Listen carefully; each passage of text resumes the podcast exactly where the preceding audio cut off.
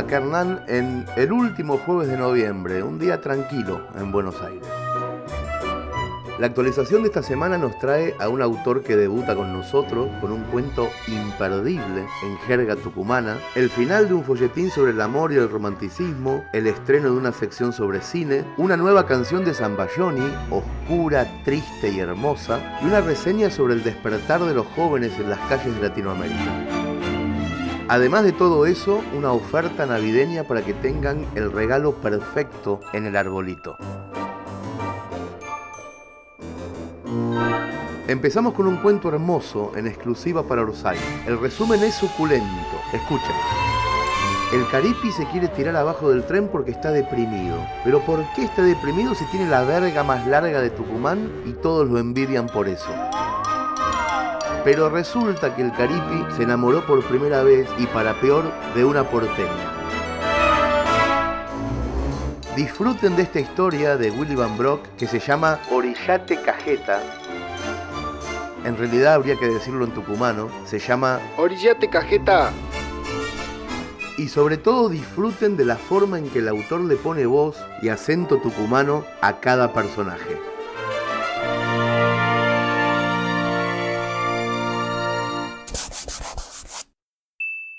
Orillate Cajeta, orillate. La voz sonó clara contra el ruido del tren que venía de frente. Todavía no aparecía por la curva, pero ya se lo sentía vibrando en el suelo. ¡Orillate, cajeta! ¡Hacete pa' acá! Pero el caripi seguía con las patas sobre el durmiente, mirando las vetas profundas de la madera. Me chupa el pingo, me chupa bien el pingo esta vida verga, dijo como un desafío, como un duelo contra la nada. Tenía los lienzos medio bajos y se le veía un poco el culo desde atrás. Era un jean gastado, hecho mierda, bien de pobre. El cierre de la entrepierna estaba abierto, pero no por rebeldía, sino por descuido. Siempre había sido desaliñado y pelotudo. Sobre todo pelotudo. Orillate, caripi, dale, jate jode, culeao. Atrancalo, Fabián. Atrancalo al boludo que se orille. Pero bebo si me voy a hacer mata por este culeao. Meta, caripi, jate jode que bachorria de achilata todo, cajeta. Orillate, pelotudo. El tren empezó a meterle bomba a la bocina. Peor que el grito de la policía era. Una, dos, tres veces.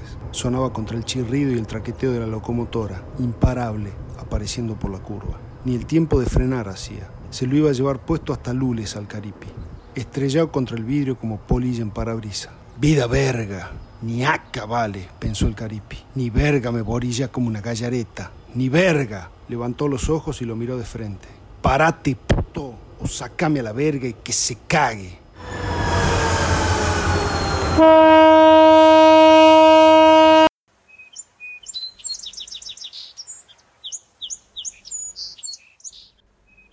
Somos gente de trabajo nosotros.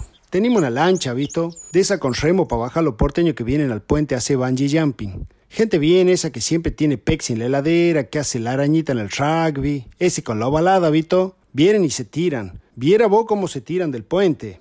Al caripi le decíamos caripi por cara y pingo. A veces le decimos tripo también porque le cuelga una verga larga que parece un banco de tres patas el cajetudo. Pero casi siempre le decimos caripi. Era vicioso del puterío de la ruta. Ese de la lucecita roja en la puerta, que se amanecía en el puterío el caripi y a la tarde íbamos al bungee jumping. Le metíamos con la lancha el Eduardo que ni motor tenía porque el cajetudo lo había cambiado por merca. Así de boludo también era el Eduardo. Tirada la había dejado a la lancha ahí en la vera del río. Se asaba al calor la lancha. Y el Caripi y el Adolfo se la habían hecho un día. Pingo se la vamos a devolver, culeao, había dicho el Caripi. Que se cague. Y el Adolfo, que era mudo, cómplice, como siempre. Y ahí nomás se la llevó a la lancha y ya lo había palabrado el Caripi al dueño del salto, dice. Era porteño el dueño también. Y había conseguido que la municipalidad le diera el permiso. Poco le habían cobrado para que meta el salto ese en el puente. Y viera vos cómo venían los porteños y se hacían ata la pata a la piola y meta pa' abajo nomás. A huevo. 40, 50 metros tenía la piola, bebo. Viera cómo rebotaban los saltarines.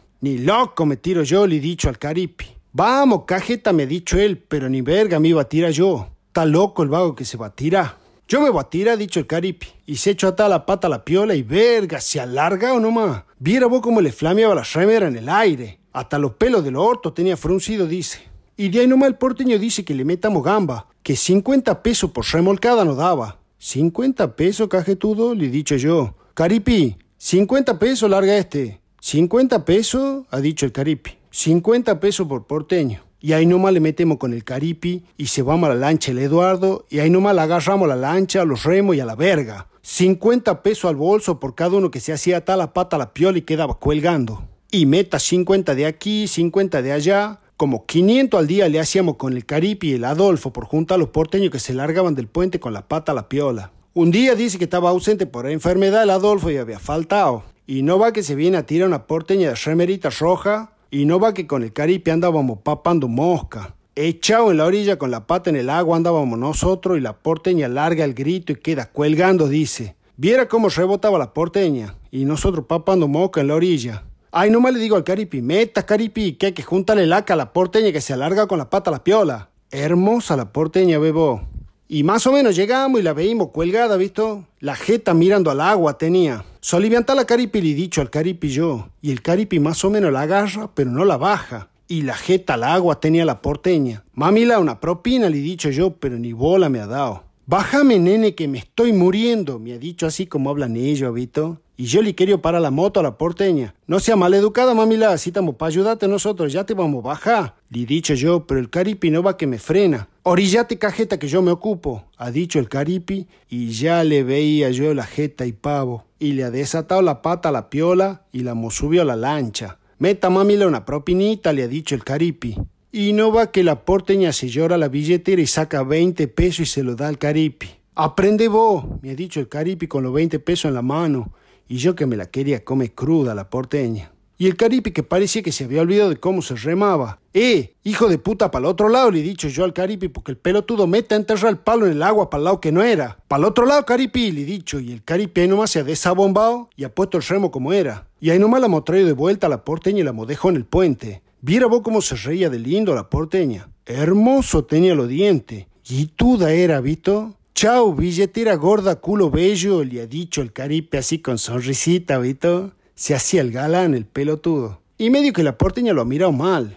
No seas desubicado, le ha dicho la porteña así como hablan ellos, ¿vito? Lo ha frenado al caripi, pero con sonrisita, ¿vito? Hermosa la porteña. Y no va que el caripi descarado le mangue al WhatsApp. Y no va que la porteña le hace como un guiño, ¿vito? Así como que lo mira con gana, ¿vito? Para mí que ya le había dado la cana al bulto el caripi. Le miraba la entrepierna con gana, bebo. Agua se le hacía la boca a la porteña por atragantarse con la verga del caripi. Y no va que lo mire, le dice, el WhatsApp no te lo voy a dar. Le ha dicho así como hablan ellos, habito, así bien fina, habito. Pero si querés te doy el face, le ha dicho al caripi así con ese y todo. Y el caripi que ni verga entendía de eso le manda, ¿el qué me va a dar, mamila? El face, le ha dicho la porteña así revoleando la mecha para el viento. El Facebook, le mandado el caripi haciéndose el ancho, ¿vito? Verga, caripi, le he dicho yo, deja de hacerte el que habla inglés, cajetudo. No me lo aguanto al caripi cuando se hace el internacional. Viera vos de pelotudo que era cuando era changuito. No le creció todavía el bulto deforme ese que tiene entre la gamba. Bajado a ponchazo de la puna venía y ni lo que era la electricidad conocía el cajetudo. Facebook le viene a mandar. Sí le ha dicho la porteña, te doy el face. Y ahí nomás le anota en la mano con la virome que teníamos nosotros en la lancha. Ni sé cómo se llamaba la porteña, pero ahí nomás se manda el caripi al ciber de la vuelta a la fiambrería y se hace pedir una computadora. Y no va que le empieza a mirar la foto de perfil a la porteña y se hace abrir una cuenta con la del ciber. Sácame una foto, me ha dicho el caripi. Y yo, ¿qué hija te jode, caripi? Meta culeo, me ha dicho el caripi. Y no va que me arte le saco una foto con el celular, ¿vito? Y no va que la sube a la foto al internet. Y ahí nomás entra mensaje con la porteña que estaba parando en el hotel de Lugo. Y no va que salen a la noche y pegan onda y no va que se la lleva al mueble el caripi y se clavan semejante culeada. Y la porteña contenta con la verga del caripi.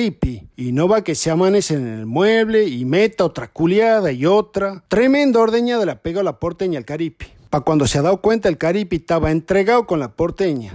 Enamorado andaba el vago. Y no va que la otra se devuelve a Buenos Aires y el caripi se queda pegado. Mal andaba el pavo con la porteña. Eh, la extraño, me ha dicho el caripi. Jate jode caje tú de rema bien, le he dicho yo llamándole la atención, porque se acababa de tirar un gordo chinchulín del puente. No le podíamos desanudar la pata a la piola al gordo. Ya tenía la jeta como ciruel y parecía que la sangre le iba a salir por los ojos. Agarralo bien al gordo, le he dicho al caripi, pero el pelotudo andaba en babia. Y no va que se le suelta la pata a la piola y se cae a la verga al agua el gordo, y el porteño empieza a putear de arriba. Pero son pelotudos. Se va a ahogar, boludo. Sáquenlo del agua. Tírenle el salvavidas, loco. Viera vos cómo gritaba el porteño así como hablan ellos, ¿visto? Y yo, metele, caripi, el salvavidas, culeao. Y el caripi en babia pensando en la porteña. Una hora motó para sacarlo al gordo fesa del agua. Y a la verga el negocio. Están despedidos, loco, no los quiero ver más, ha dicho el porteño así como hablan ellos, habito. Y en el orto no hemos tenido que meter la lancha y nosotros que la habíamos pintado hermosa, pase la changa. Viera vos, azulita y amarilla la habíamos dejado hermosa, estaba la lancha. Y ahora, Caripi, ¿qué verga hacemos? Y el Caripi que no sé, que ya vamos a ver. Y quiere hablar con el porteño y lo sacarando el porteño y el caripi que va y le mete un bollo al porteño y le hace salta la chilata. Y hace la denuncia el porteño, ha venido la policía y nosotros a la verga hemos tenido que ir. Y el Adolfo también se ha venido con nosotros porque era mudo pero solidario, habito. Y se me quedó ahí por fama ya y el caripi que quería juntar plata para irse a ver la porteña a Buenos Aires. Y no va que la porteña le mandaba mensaje de amor en el Face y el caripi a ella, meta y meta mensaje en el Face. Todo el día en el ciber andaba el caripi. Y no va que el caripi dice que se va a poner a vender sándwiches de milanesa para pagarse el pasaje a Buenos Aires. Y no va que la porteña de la nada le deja de contestar los mensajes al caripi. Y no va que el caripi se viene a la verga y larga la changa de los sándwiches y se pone a tomar como loco. Y no había forma de pararlo al caripi que le metía y le metía al vino. Vida verga, decía el caripi. Vida verga. Y con los changos trata de pararlo al vago, pero dice que si va a se matar por el tren. Dale, Caripi, jate jode si el mundo está lleno de mina. Yo la quiero a ella, ha dicho el Caripi. Y ahí nomás se amando el boludo a la vía, y no va que ya venía el tren osiqueando la curva. Orillate, cajeta, dale, orillate, pelotudo. Pero no se orillaba el pavo. Y no va que el Adolfo me grita, ¡atrancalo, Fabián! ¡atrancalo que lo va a pisar el tren! Y yo asombrado porque ni le conocía la voz al Adolfo. Y él no me le dicho, no me voy a hacer mata por el pelotudo este. ¡Orillate, cajeta! Ha gritado el Adolfo. Y no va que venía el tren y ya se sentía como brumbeaba el suelo. Y el caripi ni verga me borilla. Que se cague, ha dicho. Que se recontra mil recague. Y a la verga nomás el caripi. Puesto como polilla en parabrisas se lo llevó al tren. Siempre ha sido enamoradizo el chango.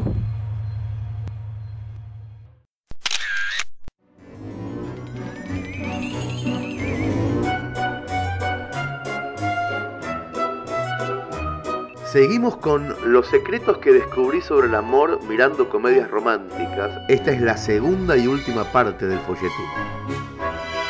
Con cuatro lecciones básicas, apoyadas en tres películas del cine clásico y una un poco más moderna, Melania Stucky cierra esta historia que tiene una pregunta este. ¿Cuánto inciden las comedias románticas en nuestra educación sentimental? Atentos a las conclusiones finales.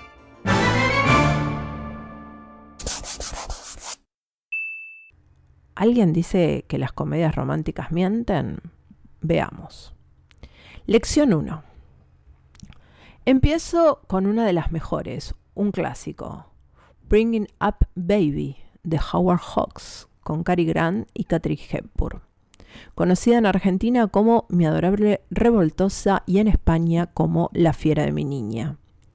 David, Cary Grant, es un paleontólogo con la vida estoicamente estructurada.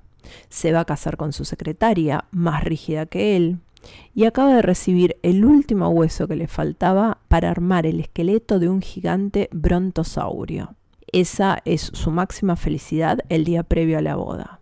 Esa misma tarde aparece Susan, niña rica, impulsiva y excéntrica, pero divertidísima, que no hace más que meterlo en problemas como impedir que llegue a la boda o perder el famoso hueso del brontosaurio. Hasta acá el planteo básico de cualquier comedia romántica. Chica y chico con personalidades opuestas se cruzan por algún hecho fortuito y tienen que pasar una temporada juntos a pesar de que no quieran. Puede ser que tenga que trabajar en equipo o que les convenga estar juntos por algún motivo externo. Al principio no se soportan, se molestan, se pelean, muchas veces tienen que fingir llevarse bien, se lastiman. Pero cuando llega la liberación, es decir, cuando ya no hay nada que los obligue a estar juntos, comprenden que se enamoraron y corren al encuentro del otro. La hipótesis es el amor verdadero sucede entre opuestos que se complementan. Sin embargo, hay algo en Bringing Up Baby que se diferencia de las reglas del género. Susan sabe desde el primer momento que está enamorada de David. Por lo tanto, en el final de la historia, Susan no sufre ninguna transformación.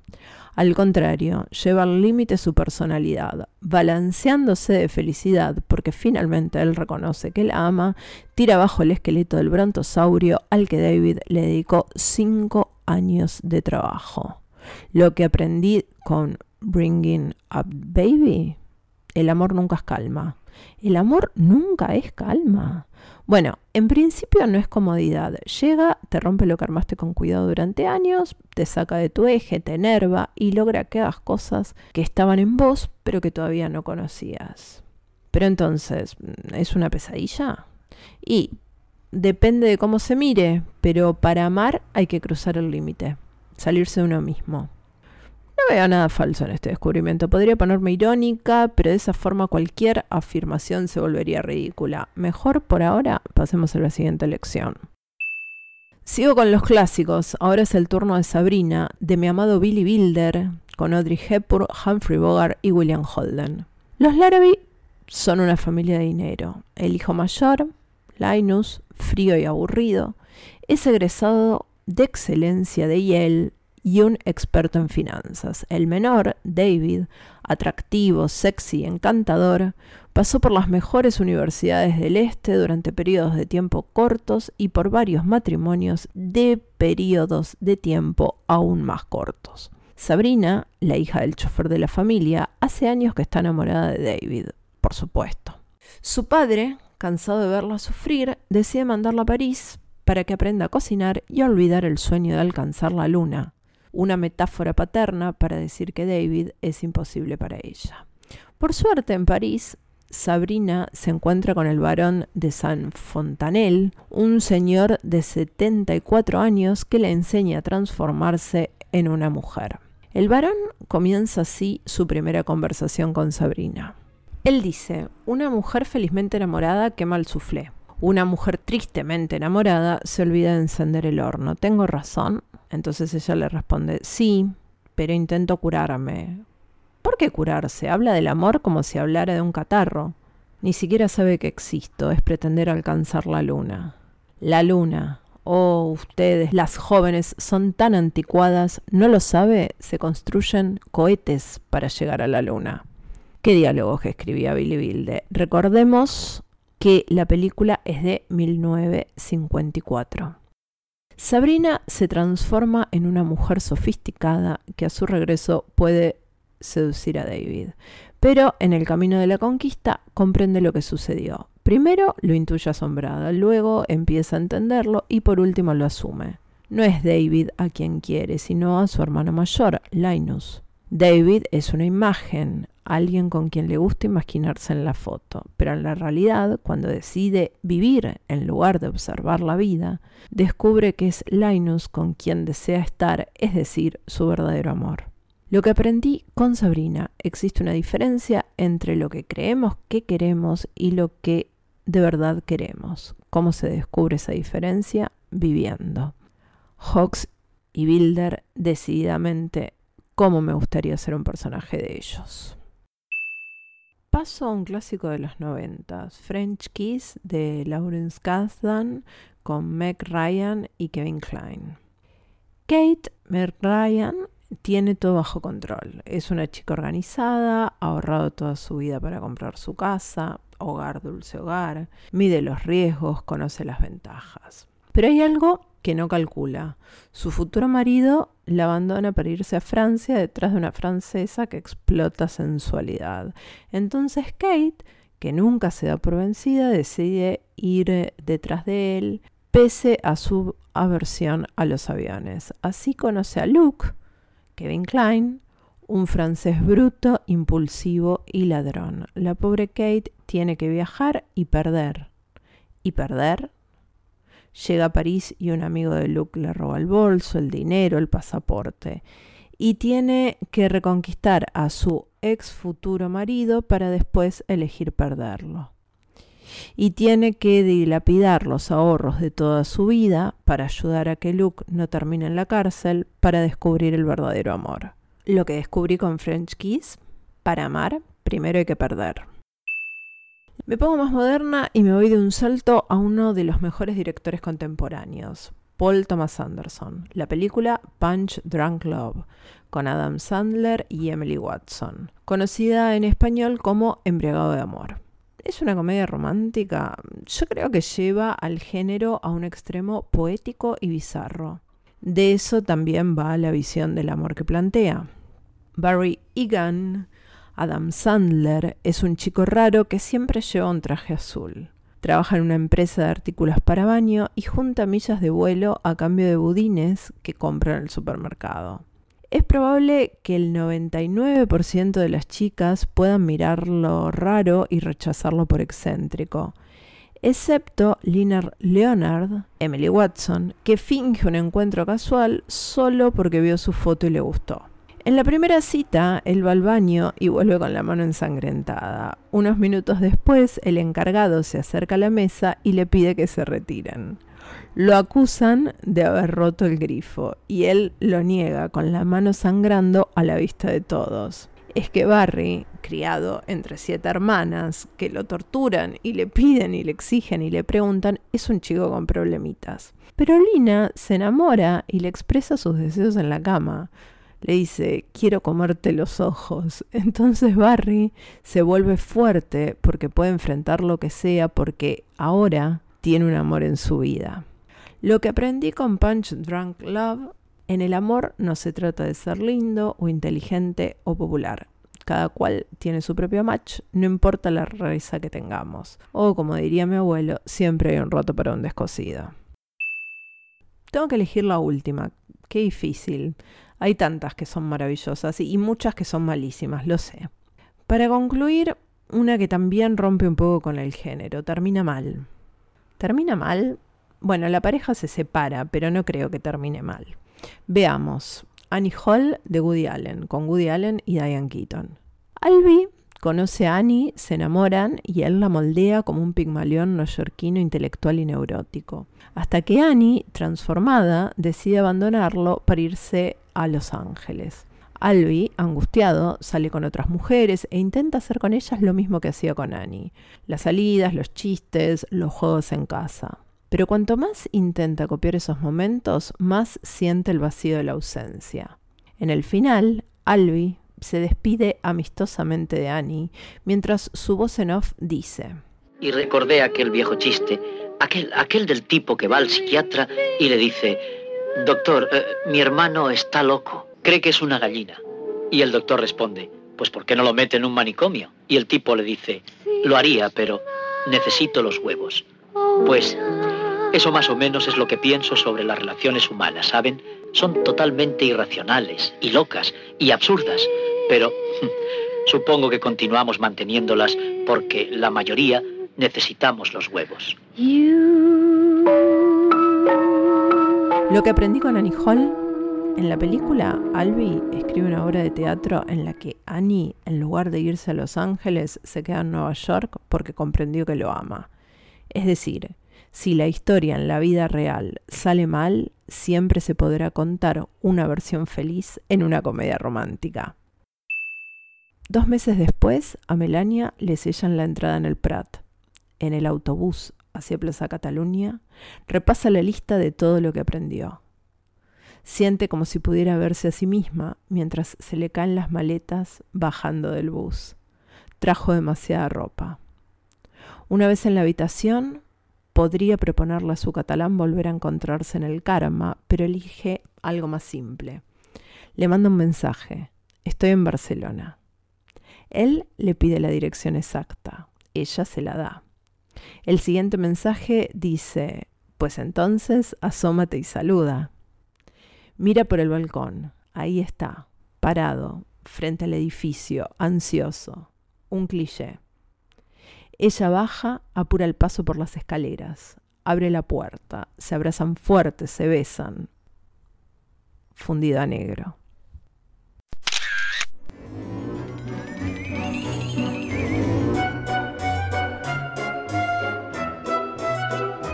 Yo no sé hasta qué punto deberíamos acostumbrarnos a que Zambayoni estrene una canción cada 15 días, pero aprovechemos la racha mientras dura. En esta, que se llama Azul Sirena, hay imágenes de una ciudad colapsada, que puede ser Nueva York, Medellín, Buenos Aires. El tiempo también está un poco indefinido. Puede haber pasado ayer, hoy mismo o dentro de seis semanas. En suma, hay una nueva canción de Zambayoni, es exclusiva para Orosai y cuando la escuchen van a salir perturbados y posiblemente confundidos en partes iguales.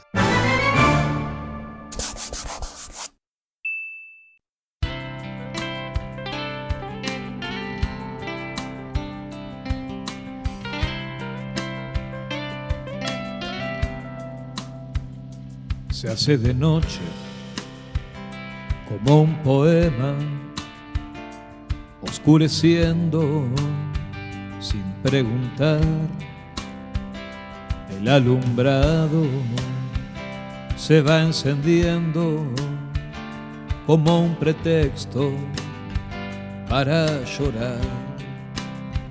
Las calles mansas cambian de dueño, ya los comercios van a cerrar. No vuelvas tarde, te lo prometo. Llámame antes, déjame en paz. En la basura amontonada brilla la luna sepultural entre mendigos por la frazada y un techo abierto terminan mal. Los ojos rojos del carroñero pronto se asoman a vigilar y a las palomas de los viejitos se las devoran sin masticar. La llama verde del fuego malo huele a pecado sin confesar. Si Dios no atiende en su santuario, tal vez el diablo escuchará. El hambre muerde los desperdicios. Acá no hay juicio sin condenar. Los inocentes ya se escaparon y los culpables no vuelven más. Las peatonales son callejones, los subterráneos cuevas no más. Las vidrieras son paredones de los que salen a fusilar. Se hace de noche como un poema. Pasan los coches a toda velocidad en los semáforos ya no hay colores, por eso nadie quiere frenar.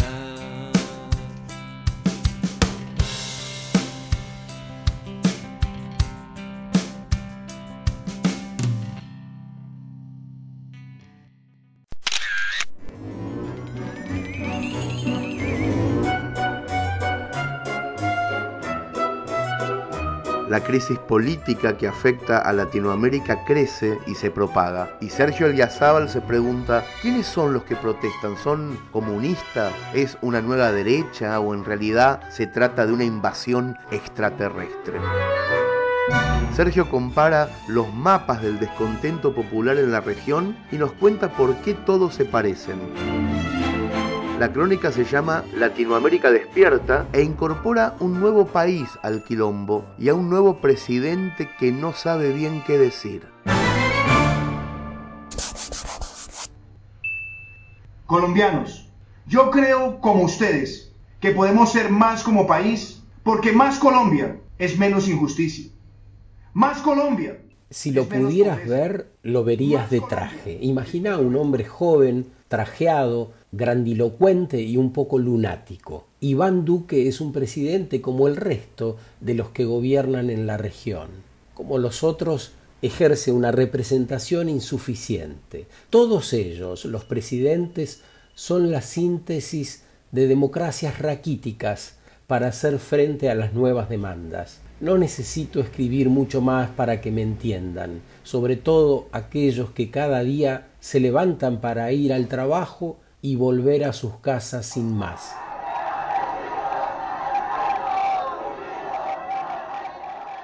Una especie de mantra que les permite sobrevivir pero sin posibilidad de influir en nada el malestar es insoportable y desemboca en una desobediencia civil que involucra a millones de personas saliendo a la calle, cruzando los puentes, escalando los monumentos. Ecuador, Chile, Bolivia, ahora Colombia, todos saliéndose de la olla como cuando la temperatura supera lo que hace falta para el primer hervor. Los estudiantes, los trabajadores, los artistas y la gran mayoría de personas que se movilizaron lo hicieron con la intención legítima de hacer sentir su voz. La representación formal te lo cuenta como lo haría un relator de fútbol en la ceremonia inaugural de un mundial a las 10 de la mañana, con asepsia y desde afuera. Te la cuento desde adentro y sacudido por esta especie de rebelión de la periferia. Hay cuatro o cinco cosas que unifican la protesta sin importar el país donde suceda.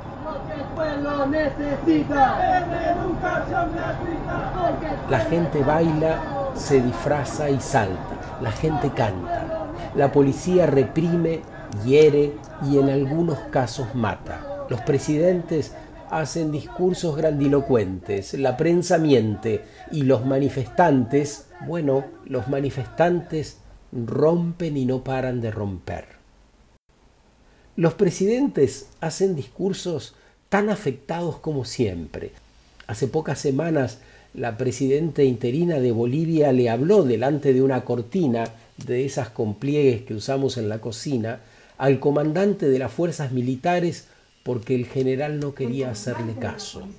Es de su entera responsabilidad porque usted desde esta mañana se está negando a coordinar con la Policía Nacional que desde la mañana está diciendo de que su funcionario, su personal en la calle está siendo rebasado por las hordas delincuenciales que están en la calle destruyendo toda la... La prensa seria está perturbada.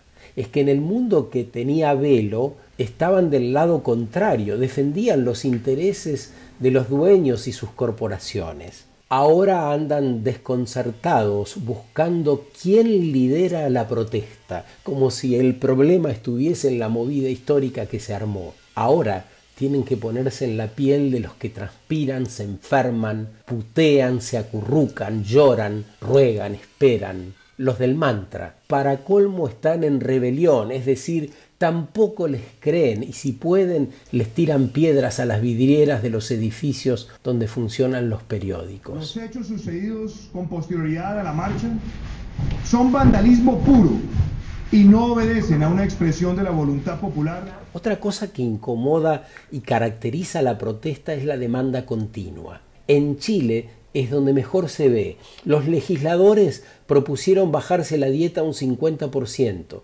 decretaron aumentos de salarios y jubilaciones y prometieron cambiar la constitución y no les alcanzó.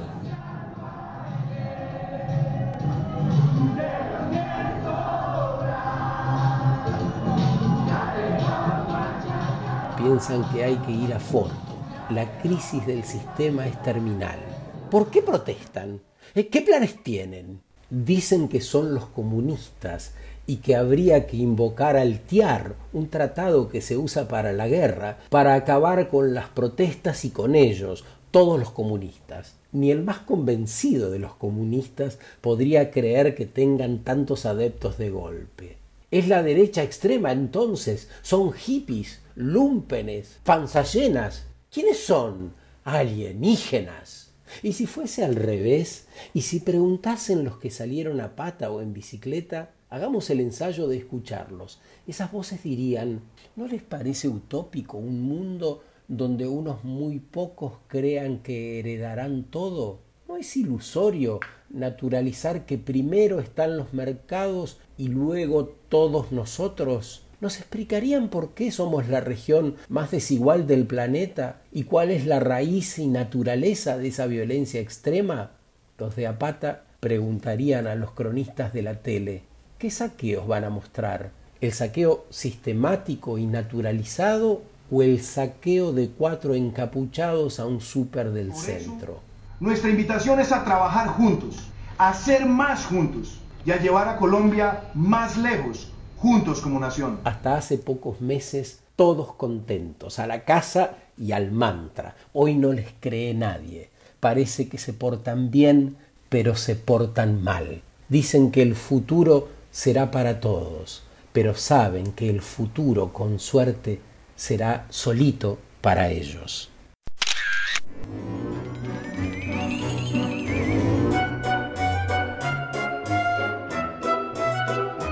Cerramos la semana con una nueva sección escrita por Martín Felipe Castañet. La primera entrega se llama Hasta la vista, bebé, y va sobre la última película de Terminator. Pero atención, los que todavía no fueron al cine y no quieren profundizar sobre la trama deben ir directamente al audio, donde hay una versión más corta y libre de spoilers. El texto para lectura tiene adelantos y es para quienes ya vieron la película o para los que huyen de las reseñas tradicionales. Están avisados. El primer Terminator llegó del futuro dos años antes de que yo naciera. Cuando me tocó verlas, recién estrenada la segunda, el cyborg vestido de cuero ya se había asimilado a los grandes mitos de nuestra época. La lengua actúa en los detalles. La primera película de la saga en realidad se llamó The Terminator, pero nadie salvo los memoriosos más recalcitrantes la recuerdan así. La pérdida del artículo la vuelve menos singular y más omnipresente, lo que ya no necesita presentación. ¿Por qué el Terminator no deja de fascinarme? De todos sus elementos, la máquina impasible, la inteligencia artificial, la belleza del fin del mundo, todavía resuena el más primordial, el esqueleto cromado. Nuestro esqueleto también es una máquina de matar. Cuando emerge, ya se acabó nuestro tiempo. Pero el metal reluciente promete lo que el hueso no puede, la seducción de lo nuevo. Aunque todo cambie, incluso Schwarzenegger, ese esqueleto seguirá imponiendo su talón de hierro y su mueca de infinita crueldad. Y sin embargo, entre una película y otra, el Terminator dejó de ser villano y se convirtió en héroe. Entre 1984 y 1991 irrumpieron las computadoras personales. Debajo de nuestra carne, nuestras habitaciones, todos empezamos a tener una máquina dentro. ¿Y quién era el nuevo villano, sino lo maleable, la tecnología que podía adoptar cualquier forma y reemplazarnos? Entre la primera Terminator y la última ocurrió una generación entera. Las máquinas, cada vez más flexibles, se transformaron en nosotros. En ese tiempo fue cambiando el target principal de la saga. Si el original, como película de terror, estaba destinada sobre todo a jóvenes adultos que trabajaban y luchaban por sobrevivir, como Sarah Connor y el propio James Cameron, en la secuela el espectador modelo era el adolescente tardío que miraba MTV y tanteaba los límites de la adultez. En esta época asignada por la nostalgia y la sororidad, el espectador desconfía naturalmente tanto de los robots exterminadores como del patriarcado sobre esa noción se establece un triple protagonismo femenino que el cine de acción hace tiempo necesitaba. El nuevo arco argumental comienza cuando llegan, una vez más, dos soldados del futuro, una humana mejorada y un Terminator todavía más mejorado. Al igual que en la original, alguien intenta proteger a una joven mujer, mientras que otro intenta asesinarla. El objetivo es salvar a una tal Dani Ramos, una mexicana que habla en inglés y que también es, por demografía, el nuevo tipo de espectador. Cuesta empatizar con el personaje tras las primeras persecuciones y las primeras pérdidas. No hay conflicto en ella, únicamente en torno suyo. En cambio, el peso emocional de Dark Fate está distribuido entre las dos madres simbólicas que tironean de ella. Sarah Connor, veterana del pánico, huérfana al revés, y Grace, soldada con las tecnologías del futuro, única testigo que tenemos del nuevo fin del mundo. En la tensión entre ambas radica lo mejor de la película, el claroscuro donde la juventud y la vejez aprenden un lenguaje común. Es una paradoja. Terminator Dark Fate es la mejor película de la saga desde la segunda, por densidad emocional y por la fluidez de su acción. No en vano, las mejores escenas de la saga transcurren en autopistas y donde corren el agua o la lava. Es una explosión de movimientos que merece ser vista en la pantalla grande, donde se ven mejor los efectos especiales que tanto crecieron gracias a las primeras películas. El corazón, trasplantado, todavía palpita. La fascinación continúa, el esqueleto sigue expuesto para que todos veamos lo que realmente somos, pero no aprendimos nada sobre las máquinas que envejecen, y eso es lo que necesitamos hoy, una historia sobre la obsolescencia de los aparatos que nos rodean y que envejecen con nosotros, sin que logremos salvar al mundo, pero tampoco sin destruirlo del todo. Nuestros ojos siempre están ciegos cuando ven el futuro, escribió Kelly Link. ¿Volverá Terminator? ¿Necesitará nuestra relación mortal con las máquinas otro avatar? ¿O seguiremos reciclando en ecología narrativa los mitos que acompañaron el nacimiento de la era de Internet? Apago la computadora y la luz roja del monitor se apaga también, como el ojo de un Terminator que me mata de a poco con la lentitud de una máquina impasible.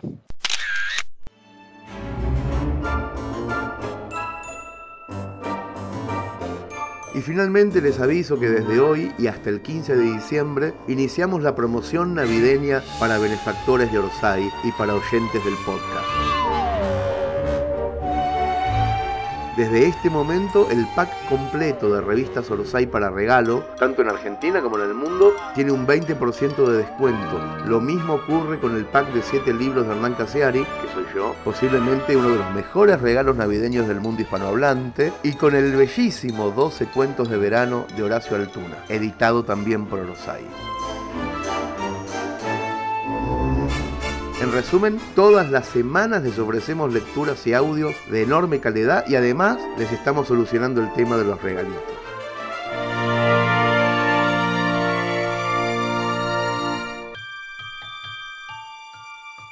Bienvenidos a Orsay. De a poco nos vamos acercando